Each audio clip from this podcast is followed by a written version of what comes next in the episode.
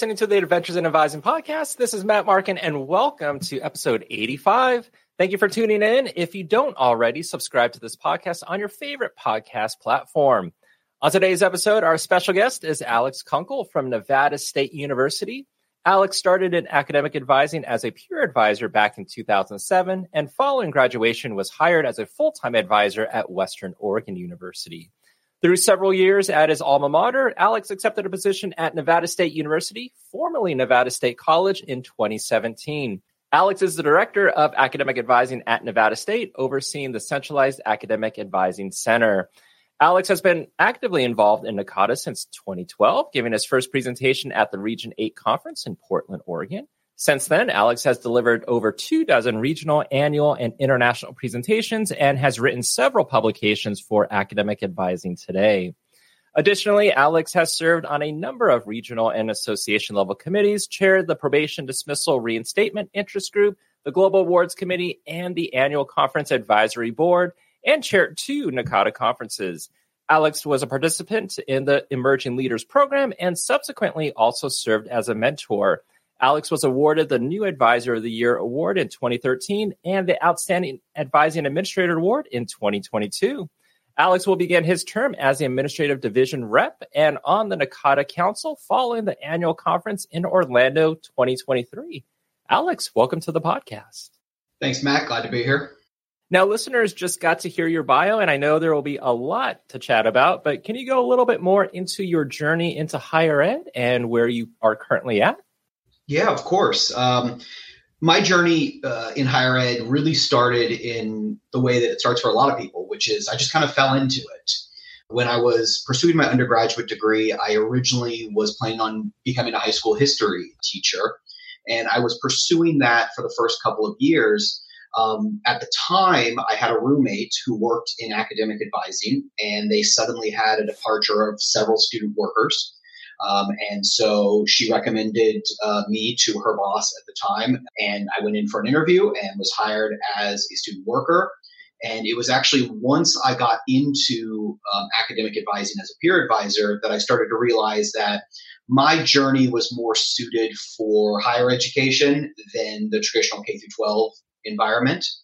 Um, and so I changed my major, pursued uh, an alternative degree. Um, actually, I got two bachelor's degrees, one in communication studies and the second in social science. Um, but the intention was probably to go towards higher education following my graduation. I was fortunate that after I graduated, uh, my supervisor at the time had a temporary position open, and I decided to throw my hat in the ring for that um, and was hired into that role. And the temporary role lasted uh, quite a while. And then eventually I was hired on um, as a full time um, academic advisor. I stayed in that role for a number of years, um, was promoted uh, into a coordinator of academic advising role. And then in 2016, I decided it was uh, time for the next step. Um, I knew that my supervisor really didn't have any intention of leaving Western Oregon at the time. And so I knew that if I wanted to move up, I was going to need to move elsewhere. Started applying around uh, for director level positions. And that was a, an exciting process um, because I wasn't really sure how I was going to stack up um, at the time. I had completed my master's degree at that point, but I had served at one institution my entire career. But there was interest there, which was exciting, and I was able to be specific, uh, really looking for what I was looking for in an employer and a location that was right for me and for my family at the time. And so that brought me to Las Vegas or Henderson, which is a suburb of Las Vegas, for Nevada State College, where I became their first director of academic advising. Uh, they had academic advising on campus in an academic advising center, um, but they had never hired a director. They had a, an administrative level position that kind of oversaw multiple offices, um, but not somebody who had expertise in academic advising or, or direct experience in um, academic advising. So I really got to build the office um, the way that I wanted to, and they gave me a lot of flexibility to you know redesign everything. They had started to transition to a centralized model before I got there, um, but there were still some outliers, um, some faculty advising, especially after um, students reached uh, 60 credits. Uh, we transitioned the students over to a faculty advisor, but it was more of an informal process. There wasn't a full mandatory advising or anything like that for students after they left the advising center. Um, so we expanded mandatory advising. Uh, we have further centralized almost all advising on campus, with the exception of a few professional programs. We do entire um, mandatory advising for all other populations here. And I've been in this role um, for the last six and a half years uh, as the director. And I'm currently pursuing my uh, doctorate degree in public policy. I'm really focused on higher education policy and how policy can impact student success in higher education. So that's sort of my background and where I'm at today feel like you don't have time to do anything else after everything you just named. I, I, have a lot of goals, but uh, time time is always the issue. Right. Now, what struck me is like you were mentioning in terms of moving up, and the term you used was like you were excited with this whole process. You know, looking at other institutions and you know looking for director positions, and I would think that that term probably most people would say it's nerve wracking uh, to go through that process, but for you, like you actually looked at it from a more positive type of standpoint. I did. I mean, the hardest thing for me when I was thinking about leaving was actually leaving my supervisor. Um, and for those of you who know who my former supervisor is, you'll know why. Um, working for this individual was a, a great experience. She's my mentor, and she really she really gave me a lot of opportunities as I was developing as a professional. I mean, I remember as a student worker, yes, I had had um, jobs before, hourly jobs before in retail and things like that. But this was really the first professional setting um, that I had ever been in. And I came from very much uh, a lower to middle class background. You know, first gen on one side and the other side, they went to college, but I didn't really feel that I, I got that um, sort of professional support um, or, or preparation for college at the time. And so my mentor really became someone who guided me through a lot of um, my development. And so leaving that individual was was the the most um, frightening thing about the, the, process. But I knew it was time um, for me, and if I wanted to continue my development, I was going to need to, to sort of step out on my own and uh, do that elsewhere. And so that's why it was exciting. Um, it was also a very small town, and again, for those of you who know me, uh, my personality does not typically uh, want to be in a, a small town, quiet uh, solitude. That's not who I am. Uh, so, being able to look at different uh, larger cities and more opportunity um, was was exciting because I had spent 12 years, including my undergraduate degree time, in, in a very small town, and it was it was time. So I was excited uh, even though it was going to be a big change. And and again, I I don't know. I did not know what the future would necessarily bring. Am I somebody who will excel in a director type of role, supervising people um, and really setting the policy and the direction of an office?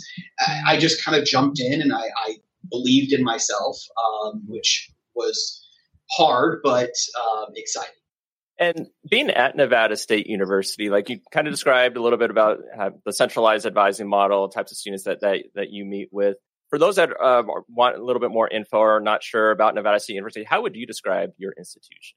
So, Nevada State University is um, one of the fastest growing institutions in the country. We opened in 2002, so we're just over 20 years old. And actually, this July, we officially became Nevada State University.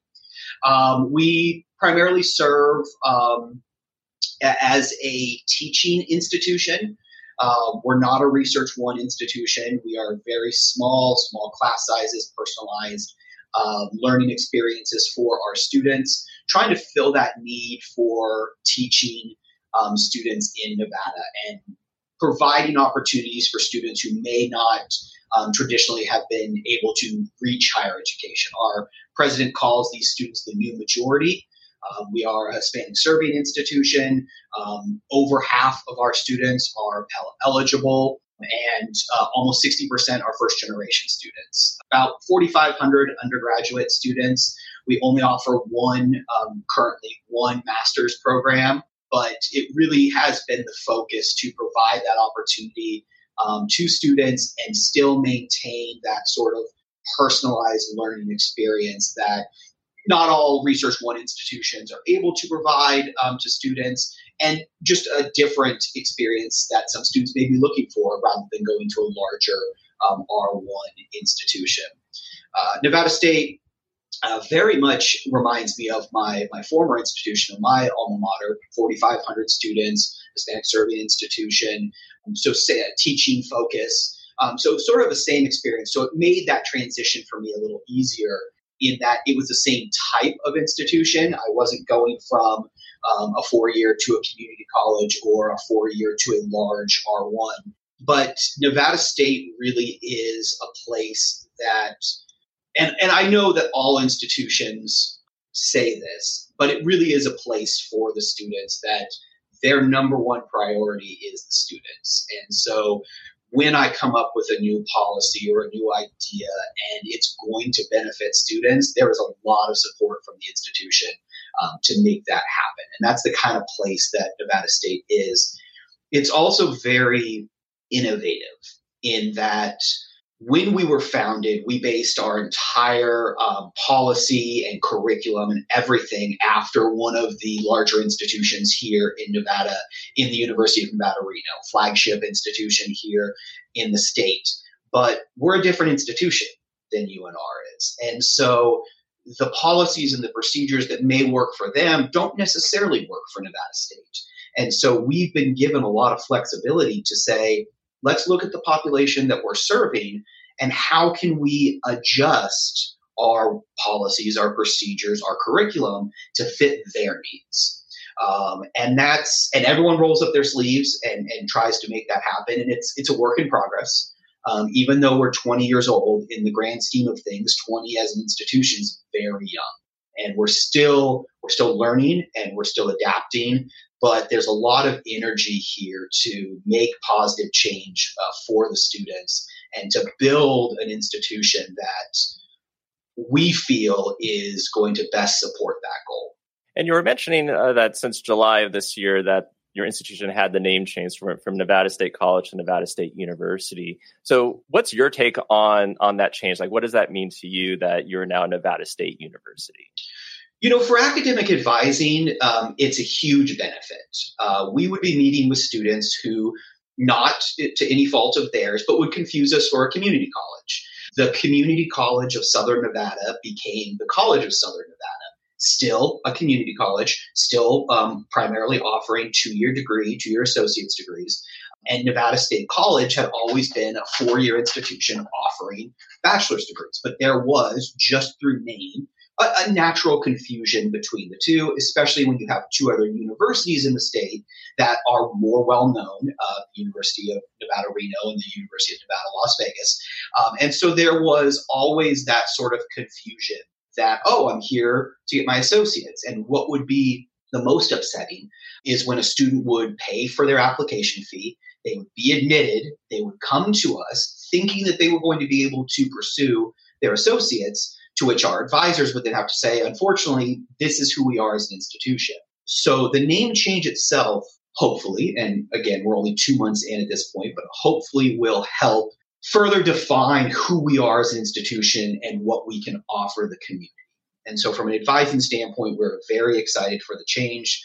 Um, the whole college is really leaning into this sort of rebranding and reintroducing ourselves to the community as a four year institution that offers that personalized learning experience, but at an affordable cost that may better serve students that are looking for that um, small feel hometown style community. And so it's very exciting to, to put ourselves out there. Um, we're relaunching the website. You know, we just got new email addresses. Everything is new and fresh. Um, so it's very exciting um, to be here right now as we're, we're going through this change. Yeah, how has that been like going through the whole process of renaming everything, like making sure that okay, my email signature, letterhead, website, business cards, that you're not forgetting anything or finding something like, oh, it still says college and we need to change it to university. Yeah, I mean, our marketing team is great and they've rolled out a lot of materials for us. Uh, but we're going through everything, and I'm sure in two years we'll dig up some file that you know we never rebranded. Um, but it's it's a work in progress, and it's not something that you know day one everything switched over. We're sort of rolling everything out uh, step by step. But even something along the lines of uh, a random account that you know, NACADA, for example, I have to make sure to go into NACADA and change my email address. Now, fortunately, our uh, you know existing or our prior email addresses are still going to remain active, so no one's going to bounce back anytime soon. But you know, it will happen, and that's just the growing pains of going through a, a large transition like this. But our marketing team has been great and prepared us for this, and so it's it's uh, just something that every day we're just making extra changes, and, and hopefully we catch everything. So, what's your role as director of academic advising entail? You know, it's it's evolved over time. The first several years I was here, it really was building the advising center.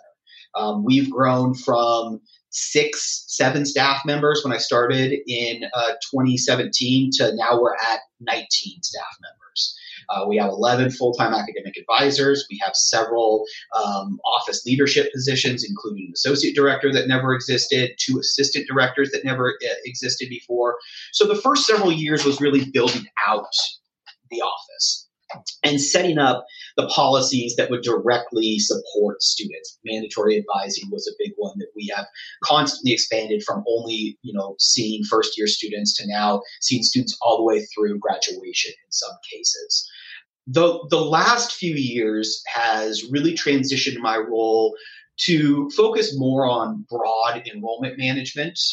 I report up through the provost office, and enrollment management is really within their purview here at um, the college. So the Office of Admissions and Recruitment, the Office of Financial Aid, the Office of the Registrar, and the Academic Advising Center are sort of the four um, key uh, stakeholders in that enrollment management goal. So creating policies and procedures that will support enrollment management, but really cross collaborating with those other directors to try to find ways in which we can not only increase um, new enrollment, but also maintain a high level of uh, retention, making sure that the students that we do admit are supported and can be successful um, in the campus environment here at the university.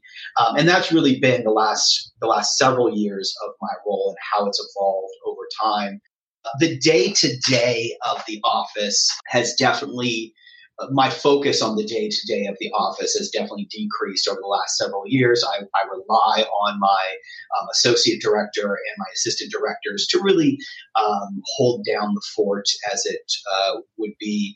And um, while I set the, the general guide or tone of the office, the day to day, I really let them handle it. And I'm fortunate that I have a great uh, group of advisors who are really capable passionate about the work that they do. And it's taken time to build that staff. And, you know, when you have a staff of 19, as, as anyone who knows, you know, turnover is going to be high um, because, you know, an academic advisor, it's a hard job, especially here at Nevada State. Um, again, constantly evolving policies and curriculum as a new institution. It's a lot for the advisors to keep up on. But uh, we're finally at a place in which our team is is solid, and I'm really excited about um, the future of the office and sort of who we have in these key roles that will really be there to support the students. And so I trust my team to sort of you know manage that day to day so i can focus on some of the larger university needs um, and how we can continue to build build nevada state your office has grown a lot. You supervise a lot more people now than, than when you first started there. So many different policy changes. So I mean, I guess through the years, have you have you learned anything about yourself, whether it's as a supervisor, as a manager, um, or as an administrator on campus? Yeah, um, you know the the biggest learning experience that I have, and it's one that I still I still have to fight sort of my inner my inner um, demons, I guess I'll say, is I I need to slow down. And that's some that's a big tip that I would give any new director is think, uh, be patient, and really reflect on or dissect every aspect of a decision before you rush into it. And I've made a lot of those decisions that I've said, this is what's best. Um, and let's let's move forward with it. And then, you know, uh, in hindsight or, or retrospect, it's been okay. Well, maybe we could have done that differently. Maybe if we, you know, looked at it from a different angle or, or brought in different stakeholders, um, uh, the outcome may have been different, maybe positive, maybe negative. But I think um, my biggest challenge has always been to, to slow down uh, and not just just push everything forward. Um, one of my um, sort of mantras is "What's next," and it's from one of my favorite TV shows, The West Wing. And I'm always looking at what that next project, that next goal is going to be. And you know, just even writing my strategic plan for a, a new um, side of the office that we just developed this year. Um, I'm writing the strategic plan for next year. We've got about 30 goals, and that's a lot. So I have to think to myself, what are the key goals that we're trying to achieve? And let's focus on those instead of trying to rush through all 30. What are five? What are seven? What are 10 that we can focus on and maybe give it more time and due consideration. Um, and that that still has is a challenge of mine, but one that I've learned over the last six years: patience and, and just slow down a bit more. Stay with us. We'll be right back. Cracking the college admissions code just got easier. I'm Rebecca Gordon, your go to fictional college admissions counselor for the rich and famous. Tune into The Admissions Game, Satire Edition, and uncover my top secrets for surefire Ivy League admission. Ditch the old Photoshop your face onto a water polo hunk trick. We reveal all the latest loopholes. So laugh and learn with The Admissions Game, wherever you podcast. Yeah, definitely a work in progress. Yes. So within your office, like it's a, talking about the centralized advising model, uh, was that similar to like your previous institution in Oregon, or totally separate? It was different in Oregon. So uh, when I was at the Academic Advising Center um, at Western, we were basically an exploratory and core curriculum advising center. Um, although we were also known as the fixers when a uh, campus department would be struggling with advising um, at the faculty level, we would sort of try to create some structure and maybe advise students for a period of time. Maybe they had some faculty turnover and they just couldn't support their large um, student caseload. We would step in and help until they stabilized or maybe create a new process for them. And but the focus really there was sort of that exploratory student and um, advising the general education requirements of the institution. So when I came to Nevada State, while there was a faculty advising component, this, the goal was still um, for at least the professional staff to centralize as much as possible. So a few years after I got here, we absorbed um, one of the, the, schools here, the School of Liberal Arts and Sciences, and took on all of their advising and centralized that. Um, and just this year, we have done the same with our School of Education. Um, so, other than our um, admitted nursing students, everything at this point is centralized, which obviously there's there's pros and cons to that. Um, I, I fundamentally believe in the power of uh, faculty advising and the role that faculty can serve um, students in, in a way that professional advisors simply can't. We don't have the expertise in the field to be able to talk about what faculty know and what they've experienced in their careers. I can talk about the curriculum um, for nursing, but I've never been a nurse, and the faculty have that expertise and experience.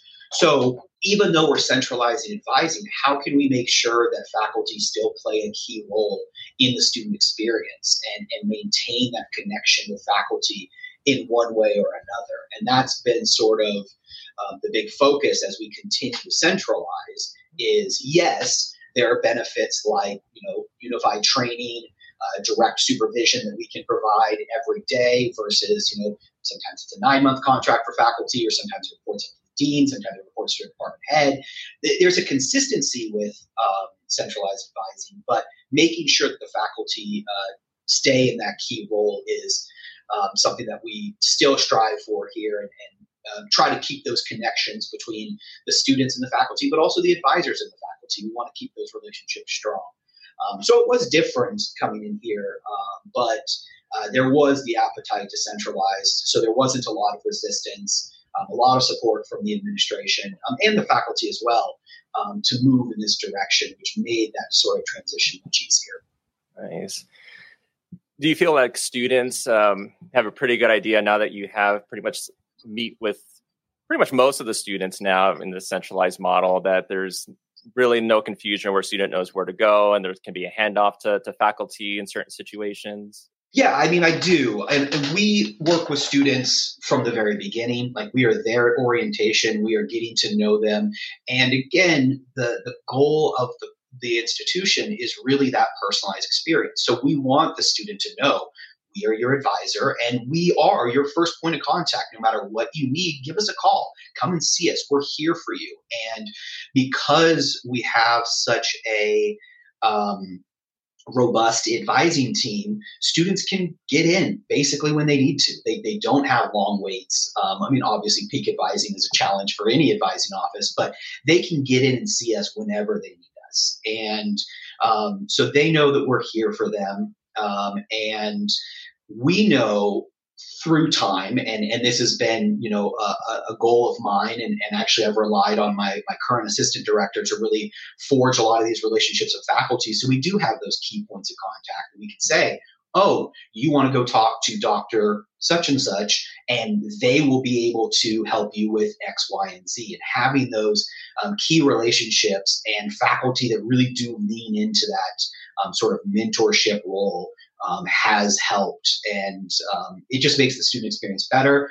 Um, it's that warm handoff that um, we pride ourselves on here, um, again, with that personalized experience. Um, so students are definitely aware of, of where to go and who to turn to. And if they don't, we also have a really strong success network platform um, that's also ran out of our office. So if students are falling off track and faculty are the one, first ones to see that or catch that, we have a really good referral system, gets them to an advisor, gets them to a success coach, gets them to a counselor, whatever it may be. Um, and so that sort of wraparound service is something that helps um, with that centralized advising to get them to the key people when it's necessary. And since you are centralized, do you also do your advisors also meet uh, with their students when they happen to maybe fall on like some sort of academic warning, dismissal, probation type status? We do and we don't. So the advisors do if if they happen to be meeting with a student and they recognize that the student is falling off track in one way or another, um, we will intervene and we will have that conversation with them. But we also have a dedicated success team um, that really monitors that population either through the e-alert system and, sort of a proactive or um, after the fact in a reactive way after grades have been published we um, reach out to them. We have mandatory um, advising with our success team for students who have fallen into academic warning probation or um, suspension to try to correct things and get them back on the right track and keep them um, at the university. Um, but the advisors can also serve in that role if they happen to be meeting with them because oftentimes again we're the first point of contact for many of these students. And so we kind of tag team those those services with our success team. And since they're out of um, our office as well, it just makes it easy to sort of get them to the right person uh, when necessary. And with, I mean, I would assume I'll find out shortly, but with a lot of the conversations that your advisors have had, you know, with uh, conversations you've had with students, from meeting with them and you being the first ones to see them at orientation, meeting with them throughout their time at the institution through graduation.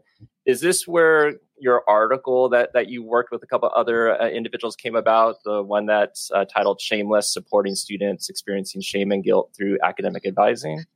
Yeah, so, you know, I've I've always tried to approach my writing for advising from um, sort of an interdisciplinary approach. And I think some of the best um, some of the best work that's coming out of academic advising uh, looks at the work that we do and, and tries to apply a concept or a theory that works in other fields. Um, and, and I think that's that's something that academic advising can sort of pride itself on is we're going to pull the best of everything. Um, and so the Shameless article really came out of um, some work that my colleagues were looking into and had applied to their work. And we sort of uh, went into the article with that sort of psychology counseling lens um, and said, these are some things that our students were noticing or experiencing. Um, and how can we support them when they're experiencing shame or guilt um, with their work or you know a lot of uh, our students are dealing with you know imposter syndrome or um, you know uh, just a lack of a sense of belonging.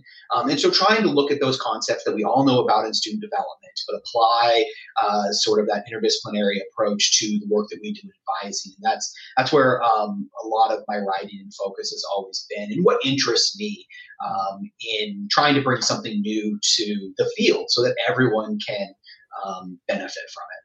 I mean, in, in that article, I mean, you talked about shame and guilt and being like these secondary emotions, and that advisors, in a sense, need to recognize uh, some of these cues. And and as much as shame and guilt are similar, it's also mentioned that they're very distinct in the sense that you know guilt arises from a negative evaluation of one's behavior, but shame might arise from maybe a negative evaluation of oneself. So I guess in your experience, let's say you have a new advisor, how can advisors be more aware of these emotions during these conversations that they're having with students? I think the two things that I, I talk about with uh, my new advisors are, you know, you've probably experienced these things as well. You were a student once. Um, lean into the experiences that you have, and it is okay to share those experiences in, in a way to connect with your students. And so recognize what you have gone through and try to put yourself in their shoes, thinking that 10 years ago, five years ago, you may have been going through um, the exact same uh, thing. And the other thing that I typically will try to, to tell my advisors is that, I mean, we all, well, many of us know that emergent adulthood is this sort of new developmental stage in, in a life cycle of, of an individual. And our students aren't fully formed yet, and they're still trying to figure out um, who they are. So they may be going through things for the first time that they've never experienced before.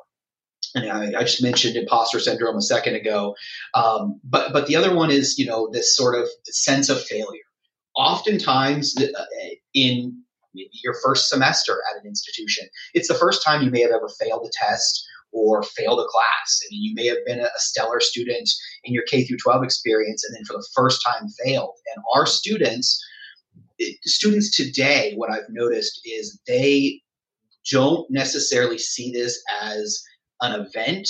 They see this as a characteristic of themselves. And I tell my advisors to remind students that this is just something that has happened. It's not who you are. And so trying to put yourself in their shoes um, and remember that they're still developing, they're still not quite fully formed yet, and that this could be the very first time that they've ever experienced whatever they may be going through. And just to help them through that as much as you can, be you know a person that is there for them as much as they need um, you to be and form that relationship. And you know the stronger the relationship the stronger um, the bond that an advisor has with their advisee uh, the more successful a student will will be in the long run. Great advice. And so moving on to maybe going to things you do outside of the institution. In your bio it talks about you know you're very heavily involved within NACADA. What's that journey been like for you? Stay with us. We'll be right back.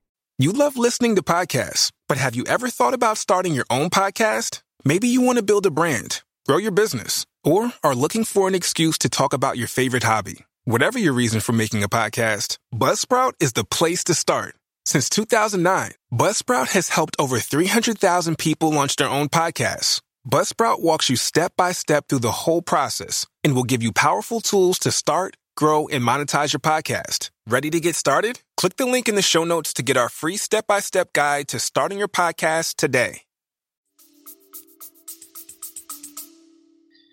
You know, it, it really goes back to um, my mentor that I mentioned earlier. She uh, was was involved in NACADA and, and, still is very involved in the association.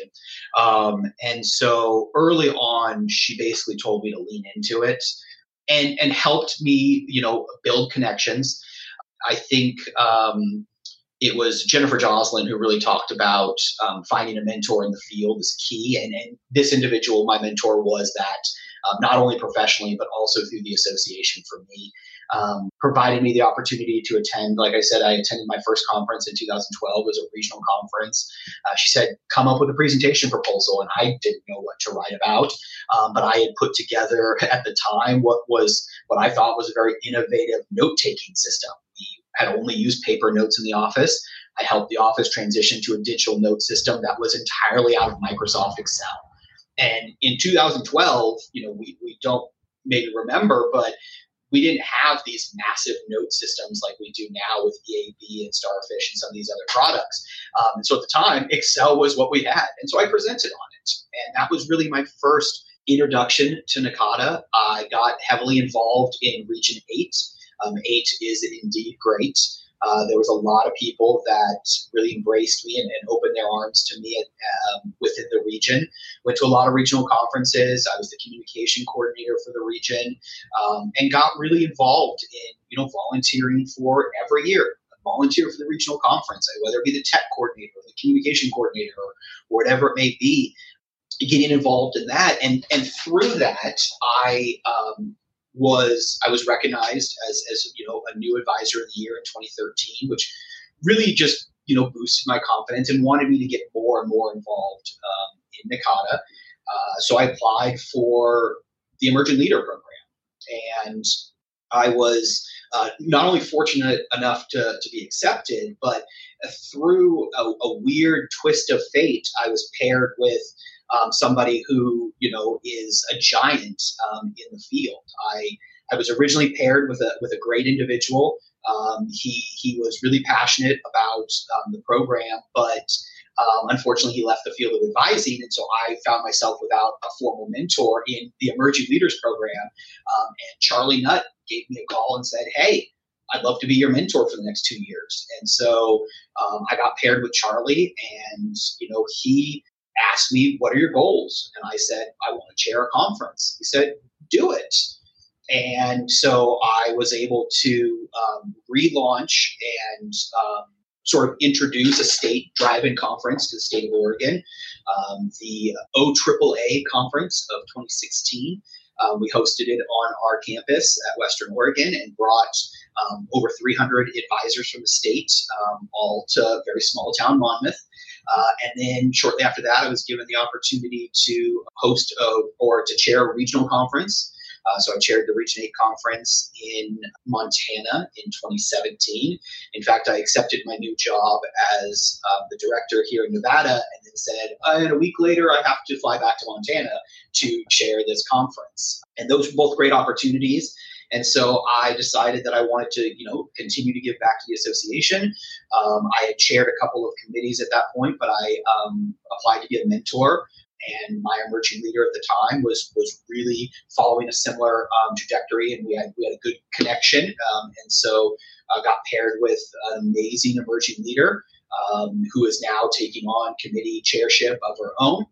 And as um, you said when you were, uh, you know, sharing my bio, I'm now stepping into um, the administrative uh, division representative role um, and NACADA Council because of that as well. So it's, it's a new experience, and uh, I don't know what what the future with um, NACADA and, and will bring for me, but uh, continuing to lean in and finding those sort of um, opportunities, or as many people in the association uh, association say, volunteers you know, if someone shoulder taps you, say yes. And that's the best thing I can say. I know we're all busy. We all have a ton of things on our plate, but it is the connections that I have built through NACADA that is the reason that I am here. Um, and I've been told that. I mean, my the, my boss who hired me at Nevada State, and, and he's at a different institution now, he specifically said that you know having Charlie as one of my references and my connection with NACADA really brought a lot to the table for for them when they were looking at someone to build an advising program. And, and NACADA is the name in advising. There's a lot of other great associations that, that do work with advising, but NACADA is the Association for Academic Advisors. And so, um, and I, I do the same thing for my staff. I encourage them get involved. I will find a way to get as much money as possible to send you to a regional conference or to get you to do a webinar or whatever it may be. But volunteer, you know, person the the ask me booths, even something as as basic as spending two hours at the registration desk. You're gonna meet people. You're gonna be provided with opportunity, and five, seven, ten years down the line, you're gonna have a reference that may help you get that next step or get that next job or write that paper with a colleague that all of a sudden it's like now we're publishing for the NACADA Journal. Um, just say yes, and that's really been my journey with yeah, I mean, it's crazy and a wonderful experience in terms of like whether you're at a conference and connections you can make, or just getting out of your office on campus and, like you said, go do an Ask Me booth or go, you know, spend two hours here, or even just walking to get some coffee or something. The people you might run into that then you could build collaborations with. Exactly. I mean, I'm on this podcast today because you and I, you know, I've known you for for several years now, and we met at a NACADA conference, and and uh, just through through running in, in similar circles, we we've run into each other a million times at these events, and you see I mean, especially for those, and, and, again, we, we know, like I said, burnout in the field is high. So some people, two to three years, and they realize that um, advising may not be the, the right career for them. But for those people who, who really have a passion for this work and who get involved in the association just naturally through their work in academic advising, I've got some lifelong friends uh, through the association. I mean, people that I've known since 2012. I mean, our new um, executive director of NACADA, Kyle Ross. I met him at my first conference in 2012, and we've been friends ever since. And, and every year we see each other at these conferences, and it's just like it's running into someone that you've always known. Um, and so, you know, getting building those relationships and having those um, experiences add a different side of things to what is a very difficult job. And going to these conferences or doing these types of things just reinvigorates you and, and remembers why you're you're doing the work that you're doing every day. Yeah, absolutely. And you were mentioning Charlie Nutt. So uh, I was actually messaging with him yesterday. I told him I was going to be interviewing you today. So he wanted me to tell you, and he's probably told you this before, you know this, but he said to tell you how proud he is of you. Uh, well, I appreciate that. Yeah. So what does Charlie Nutt mean to you? You know, I I have my my my mentor, uh, my former boss, um, is still my mentor to this day.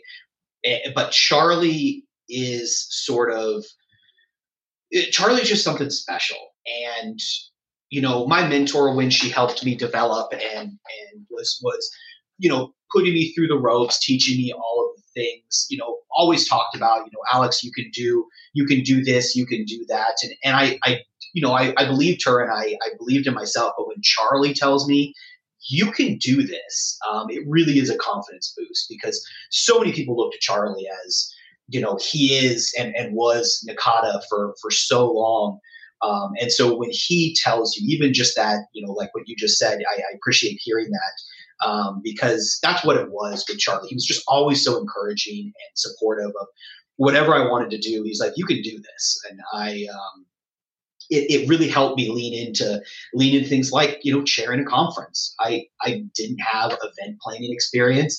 I didn't really have budgeting experience, but I'm like, you know what? I think I can do this, and and it really because was because Charlie was just there as as um, a support and, and someone that I could lean on just to bounce ideas off of as well. Like I, like you said, you were just texting with him. I, I could text Charlie right now and be like, I don't know what to do here and he'll just throw you know 50 different ideas my way and um, and i'll just run with one or seven or 50 of them and so he was always just somebody that was just so warm and, and inviting and welcoming um, to, to me and and um, you know I, I, still talk to him as frequently as i can and i know he's um, enjoying retirement so I, I, don't necessarily want to bug him constantly but he is there if i need him and that's what charlie needs to be nice and soon, or maybe at the time this episode airs, you'll officially then be in the administrative division rep role and serving on also NACADA Council. But as of this recording, you're a few weeks away from that starting. So, from your understanding, what will those roles uh, look like? You know, um, I don't know. I, I, think there's a lot of excitement with stepping into this role because there's a lot of opportunity in in things that I haven't done yet. Um, you know, with all of my past roles that I've done through NACADA, whether it be the Global Awards Chair or now the Annual Conference Advisory Board Chair, I've always had sort of a singular focus. It's been you're focused on this committee, you're focused on this advisory board. Um, with this, my biggest focus and my biggest goal, and I don't know how easy it's going to be, and I, I don't know even if this is within the lane of, of the role, but it's how can we engage the association to get more people involved, to find those opportunities for people who are looking to, again, lean into NACADA, say yes to things. How can we get them involved? And also, how can we capitalize on the leadership and the expertise of those who have been in the association, who've lived the association for so long, you included. How can we keep you involved and provide new opportunities for um, people that have already given so much to NACADA, but maybe want to give a little bit more? Um, and so it's, it's that sort of balancing act of bringing in, you know, new people, but also remembering the people that got us here saying, can you give us a little more? Can you help solve this problem? Can you chair this really challenging committee or task force or whatever it may be so that we can rely on, on your experience in the association? And hopefully, um, in my time as administrative division rep and, and also on the council, I'll, I'll be able to ask those questions and, and bring that sort of goal to the forefront. Um, and I think a lot of people share that goal, which is good.